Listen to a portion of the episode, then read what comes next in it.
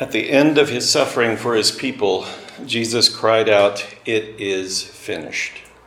Na, konca, na konci jeho utrpenia za svoj ľud Ježiš vykrikol, je dokonané. It wasn't just a gasp of relief. Nebol to len vzdychnutie a uľavenie si. It was a proclamation. Bolo to prehlásenie. In a single Greek word, he announced total victory. V jednom jedinom gréckom slove prehlásil úplné víťazstvo. This congregation is called Paradox, Tento zbor sa volá Paradox. but this is the paradox of paradoxes Ale toto je paradox paradoxov, that the one who is life himself died, že ten, ktorý je život samým, zomrel. and that his death brought life to the world. A že jeho smrť priniesla život svetu. It is finished proclaims our salvation. Je dokonané, tým sa hlása naša spása. Well, what was finished? Tak čo bolo dokonané? Well, Jesus fulfill, uh, finished fulfilling the prophecies of his suffering. Ježiš dokonal, naplnil proroctva o jeho utrpení. Those prophecies began in Genesis 3:15 and continued through the Old Testament. Tieto proroctvá začali v Genesis 3.15 a bolo ich plný stará, plná stará zmluva. Jesus himself prophesied his own suffering and death. Ježiš sám prorokuje svoje vlastné utrpenie a smrť. And we read the last prophecy of his suffering in John 18:14. A čítali sme pred chvíľkou posledné proroctvo o jeho utrpení v Jánovi 18.14. Caiaphas, the high priest, without knowing it, prophesied that Jesus would suffer for his people. Kalifáš, veľkňaz, bez toho, že by o tom vedel, prorokoval o tom, že Ježiš zomrie a bude trpieť za jeho ľud.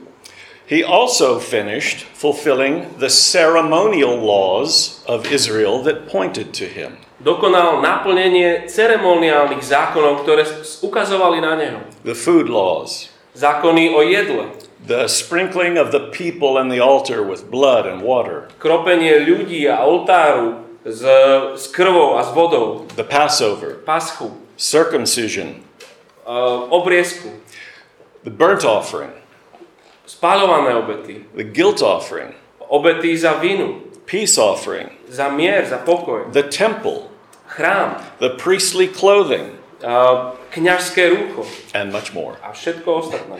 No, All of these pointed to Jesus' suffering and his death. všetky z týchto vecí nejakým spôsobom ukazovali na Ježišové utrpenie a smrť. He also finished the moral law as our enemy. Tiež dokonal morálny zákon ako náš nepriateľ. When we, were, when we are apart from Jesus, the moral law crushes us and condemns us. Ak nie sme spolu s Kristom, táto, tento morálny zákon nás súdi a nás drtí. But when we are in Christ, the moral law teaches us how to show our gratitude to Him with our love. Ale keď sme v Kristovi, tak tento morálny zákon nás učí, ako mu prejavovať vďačnosť za jeho lásku. He also finished paying our debt to God. Tiež dokonal zaplatenie nášho dlhu Bohu. I said that Jesus spoke one Greek word. Som povedal, že Ježiš prehlásil, povedal len jedno grecké slovo. And in the ancient world, this word was written on bills to proclaim that they were paid in full. A v antike toto slovo bolo používané na faktúrach, sa vlastne písali, že táto faktúra je už plne zaplatená. Because of our sins, we have a great debt to God. Kvôli nášmu hriechu máme veľký dlh voči Bohu. And Jesus says, paid in full. A Ježiš hovorí, zaplatený, zaplatený plne. Now, we could stop and meditate on each one of these for a long time. Dalo by sa zastať a nad každým z týchto rozímať dlho. Each one of them would teach us the gospel. Každé z týchto nás učí evanelium. But I want to focus on one other thing that Jesus finished. Ale chcem zamerať našu pozornosť na jednu ďalšiu vec, ktorú Ježiš dokonal, dokončil. But we have to begin by understanding an image from the Old Testament. Ale musíme začať tým, že pochopíme jeden obraz zo starej zmluvy. It's the image of the cup of wrath. Je to obraz kalichu Božieho hnevu. Uh, listen to these words from Isaiah 51. Počúvajte tieto slova z Izajaša 51. Awake, awake, rise up, Jerusalem, you who have drunk from the hand of the Lord the cup of his wrath, you who have drained it to its dregs, the goblet that makes men stagger. Hovorí, prebuď sa, prebuď sa, vstávaj Jeruzalem, ktorý si z hospodinovej ruky pil z kalicha jeho hnevu, pil si a vyprázdnil si pohár závratu. And then from Jeremiah chapter 25. Jeremiáš 25. This is what the Lord, the God of Israel, said to me Take from my hand this cup filled with the wine of my wrath, and make all the nations to whom I send you drink it. When they drink it, they will stagger and go mad because of the sword I will send among them. Jeremiáš píše, toto mi povedal hospodin, Boh Izraela. Vezmi z mojej ruky tento kalich s vínom hnevu a daj z neho piť všetkým národom, ku ktorým ťa posielam. Napijú sa, budú sa tackať a budú šalieť pred mečom, ktorý na nich pošlem. This image of a cup has to do with storing up or collecting God's wrath. Tento obraz kalicha súvisí s tým, že sa hromadí Boží hnev. The sins of his enemies cause his wrath to collect in this great cup. Hriechy jeho nepriateľov spôsobuje to, že sa hromadí jeho hnev v tomto kalichu. And at last he pours it out, or they drink it, in, in a judgment that cannot be endured. Až nakoniec ho vyle alebo ho dá vypiť ako, ako súd a nezvládnu to. Now, some of you might be getting a little uncomfortable with this kind of talk. Keď toto hovorím, niektorí možno ste trošku už nervózni z takýchto slov. It's, it's not any fun to talk about a God of wrath. Nie je to sranda rozprávať o Bohu hnevu. Uh, some of us think, uh, often people think, that the God of the Old Testament is a horrible, angry God. Niekedy si ľudia, a niektorí z nás si tiež myslíme, že, že ľudia, Boh starej zmluvy je taký ten hrozný, zlý, nahnevaný Boh. But the God of the New Testament is, of course, a God of love. Ale Boh novej zmluvy to je Boh lásky, to je jasnačka. Well, I believe there is only one God. Verím tomu, že je len jeden Boh.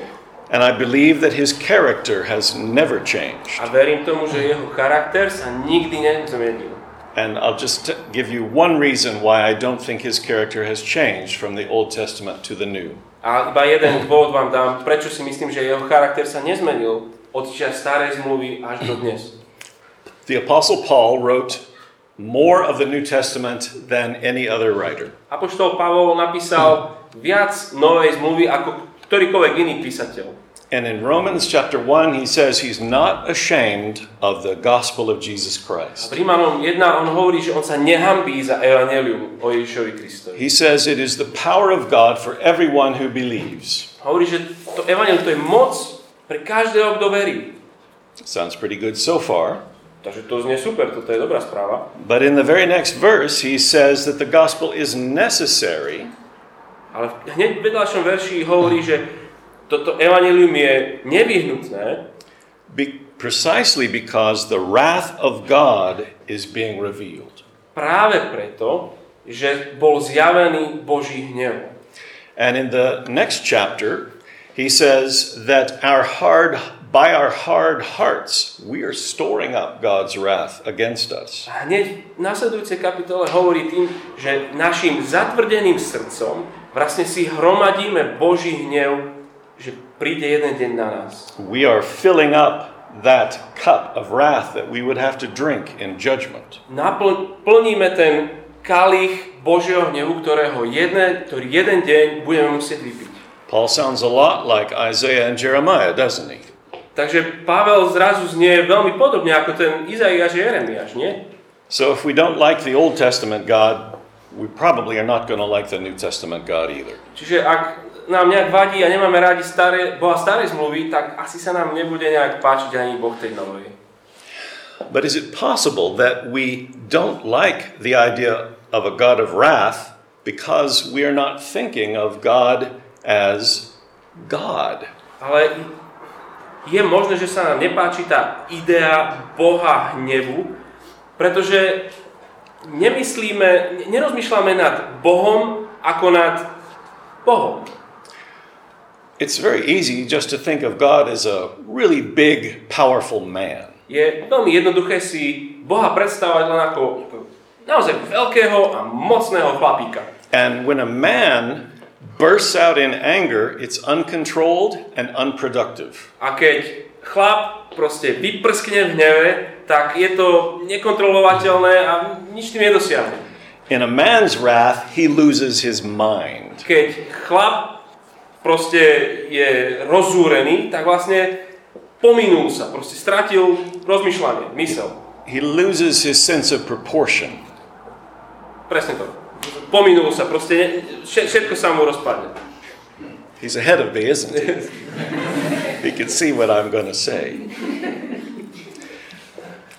And a man in his who bursts out in anger does things that he will later regret. A chlap, ktorý vyprskne hneve, spraví veci, ktoré mu potom bude ľúto za chvíľku. But although we are made in God's image, he isn't just some kind of man with superpowers. Ale aj keď my sme stvorení na Boží obraz, Boh nie je človek, akurát, že má nejaké superhrdinovské vlastnosti. His wrath isn't uncontrolled. Jeho hnev nie je nekontrolovaný. If it were uncontrolled, none of us would be here right now. Ak by bol nekontrolovaný, nikto z nás by tu dnes, teraz nebol. And unlike the typical man's anger, God's wrath is perfectly justified. A vôbec nie ako ten ľudský hnev, Boží hnev je dokonale spravodlivý, ospravedliteľný. Think about these chapters of John that we've just been reading. Rozmýšľajte nad tými kapitolami z Jána, ktoré sme akurát čítali. What has God done? Čo tu Boh robí? He has humbled himself. Pokoril sa. He has taken on our human nature. Zobral na seba ľudskú prirodzenosť. He has been teaching nothing but the truth. Vyučuje nič, len pravdu. He's been showing nothing but love. Preukazuje nič, len lásku. And how do people react? A ako ľudia reagujú? Crucify him. Ukrižujte ho. God's creatures who should depend on him and honor him and love him Božie stvorenia, ktoré by mali na ňom závisieť, mali by ho ctiť a milovať, can't stand him. We reject him because we want to be our own masters. Odmietame ho, lebo my chceme byť svoji vlastní páni. We're willing even to kill him in the hope that we can be free of him. Sme ochotní ho zabiť, len pre tú nádej, že sa ho zbavíme. We hated him. We rejected him. My sme ho nenávideli, my sme ho odmietli. Not just they, those people long ago. Nielen oni, tí tam dávno. Anytime we say, Oh, I could never worship a God like that, Za každým, čo hovoríme, že a tak ja, ne, ja takého Boha nemôžem uctievať ako hento. that's a way to say, I want to be my own master. To je spôsob, akým hovoríme, ja budem si vlastným pánom. If God isn't the way I want him to be, then I will not serve him. Ak Boh nie je taký, aký ja chcem, aby bol, nebudem mu slúžiť. We reject him. Odmietame ho. We kill him by pushing him out of our lives. Zabijeme ho tým, že ho vytlačíme preč z našich životov. Back to that cup of wrath. Vráťme sa teraz k tomu kalichu hnevu. Jesus uses this image in the New Testament. Ježiš používa tento obraz, túto metaforu v novej zmluve. He uses it to refer to what he's going to suffer. On ju používa a ukazuje tým, že ako bude trpieť. He uses it in Matthew chapter 20.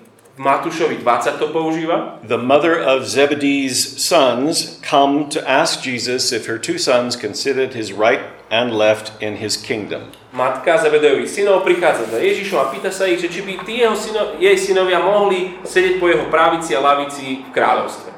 He answers, You don't know what you're asking. On hovorí, ty nevieš, čo, čo chceš. Can you drink the cup I'm going to drink? Môžeš vypiť kalich, ten, čo ja idem piť? And then later, in his humanity, this thought of facing God's wrath overwhelms him. Potom neskôr vo svojej tej ľudskosti len to pomyslenie na to, že bude čeliť Božiemu hnevu, ho úplne premôže. In the Garden of Gethsemane, he fell with his face to the ground. V záhrade v Getsemane padol tvárou k zemi. And he prayed, My Father, if it is possible, may this cup be taken away from me. Tam sa modli, oče môj, ak je to len možné, nech tento kalich ma minie. Yet not as I will, but as you will. No nie ako ja chcem, ale ako ty.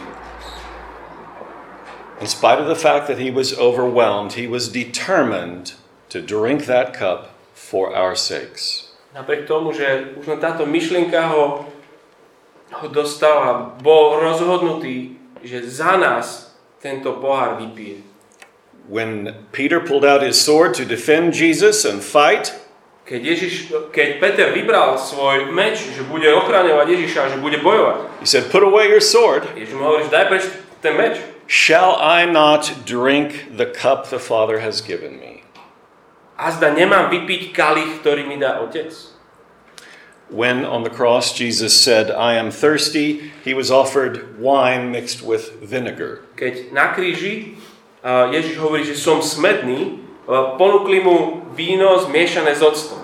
The Romans intended this to prolong his life, prolong his suffering. Rímania toto používali na to, aby predlžili jeho život, aby predlžili jeho utrpenie. And he thirsted for that suffering and he drank it freely for our sakes. A on bol smedný za takým utrpením, aby ho vypil namiesto nás. And he completely drained that cup of God's wrath. Úplne vylial do seba ten kalich Božieho hnevu. God poured out all of his wrath on his beloved Son for our sakes. Boh Otec vylial svoj hnev na jeho milovaného syna za nás. He did that so that we would not have to drink that cup. Spravil to preto, aby sme my nemuseli vypiť ten pohár. Isaiah again prophesied this. Izaiáš znovu toto prorokuje. This is what your sovereign Lord says, your God who defends his people. See, I have taken out of your hand the cup that made you stagger. From that cup, the goblet of my wrath, you will never drink again. Takto hovorí tvoj pán, hospodin, tvoj boh, ktorý bráni svoj ľud. Hľa, beriem z tvojej ruky pohár závratu a kalich svojho hnevu, už z neho nebudeš piť. Because Jesus finished the cup, those who believe in him will never have to drink from it. Pretože Ježiš dorazil ten pohár. Tí, čo v Neho veria, už nebudú z Neho piť. As Paul says to the Thessalonians, Ako Pavel hovorí tesalonickým, God did not appoint us to suffer wrath, but to receive salvation through our Lord Jesus Christ. Pavel hovorí, veď Boh nás neurčil na hnev, ale aby sme získali spásu skrze nášho pána Ježiša Krista. This is the good news of Good Friday. Toto je veľká zväzť, dobrá zväzť Veľkej, Veľkej noci, Veľkého piatku. I want to close with one application about our own suffering in this life. Chcem zakončiť len s jednou aplikáciou týkajúcou sa utrpenia našich životov. Your past suffering, present suffering, future suffering, Tvoja, tvoje minulé utrpenie, terajšie alebo budúce, physical, emotional, spiritual suffering. fyzické, emočné alebo duchovné utrpenie. If you are a child of God, ak si dieťaťom Božím, whatever you are suffering, no matter how painful it feels, čokoľvek trpíš, akokoľvek bolestivé to je, is not God's wrath. nie je to Boží hnev. Did you hear that? Počuješ to? God's wrath, God's fury will never be poured out on you if you are his child. Boží hnev, Božia zlosť nikdy na teba nebude vyliata, ak si jeho dieťa. I didn't say you won't suffer in this life. Nepovedal som, že nebudeš trpieť v tomto svete. I didn't say you'd always be smiling about what's happening in your life. Ne- Nepovedal som, že sa budeš stále usmievať, ako slniečko z toho, že sa, čo sa deje v tvojom živote. But we've got to understand that whatever pain we experience is not God's cup of wrath. Ale musíme pochopiť, že akúkoľvek bolesť, čo prežívaš vo svojom živote, nie je Boží hnev. And this is important because it affects the way we think about our Father. Je to strašne dôležité, lebo to má vplyv na to, ako my rozmýšľame nad našim Bohom. He is no longer our judge to condemn us. On už nie je našim sudcom na to, aby nás odsúdil. Paul said, There is no condemnation for those who are in Christ Jesus. Pavel hovorí, že už nie odsúdenia pre tých, ktorí sú v Kristovi Ježišovi. In the Greek, that literally says, V grečtine doslova to je, There is no condemnation for those who are in Christ Jesus.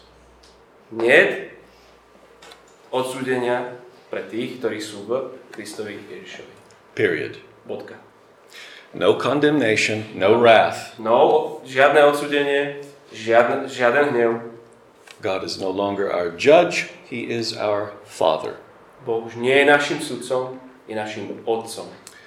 That means that whatever we suffer, it has some other purpose besides punishment and anger. Znamená, že čokoľvek trpíš, má nejaký iný dôvod ako trest alebo hnev. God is using it as our Father to shape us. Boh to používa ako náš otec na niečo, aby nás, aby nás v niečo pretvoril. He's purifying us, Očistuje nás. He's strengthening us, Posilňuje nás. He's preparing us to live forever with Him in heaven. Pripravuje nás na to, aby sme dokázali s ním väčšine žiť v nebi. And it always results in good eventually, A vždycky to nakoniec je z toho dobré. because it comes from the hand of a loving Father. Pretože to prichádza z rúk milujúceho otca. He knows what He's doing, Vie, čo robí. He's making us like His Son. Robí, ho, robí nás na podobu Ježiša Krista. God has taken His, Christ has taken God's wrath from us. Kristus zobral Boží hnev za nás. It is finished. Je dokonané. And all that remains now is His burial. To jediné, čo ešte pred nami stojí, je jeho pohreb.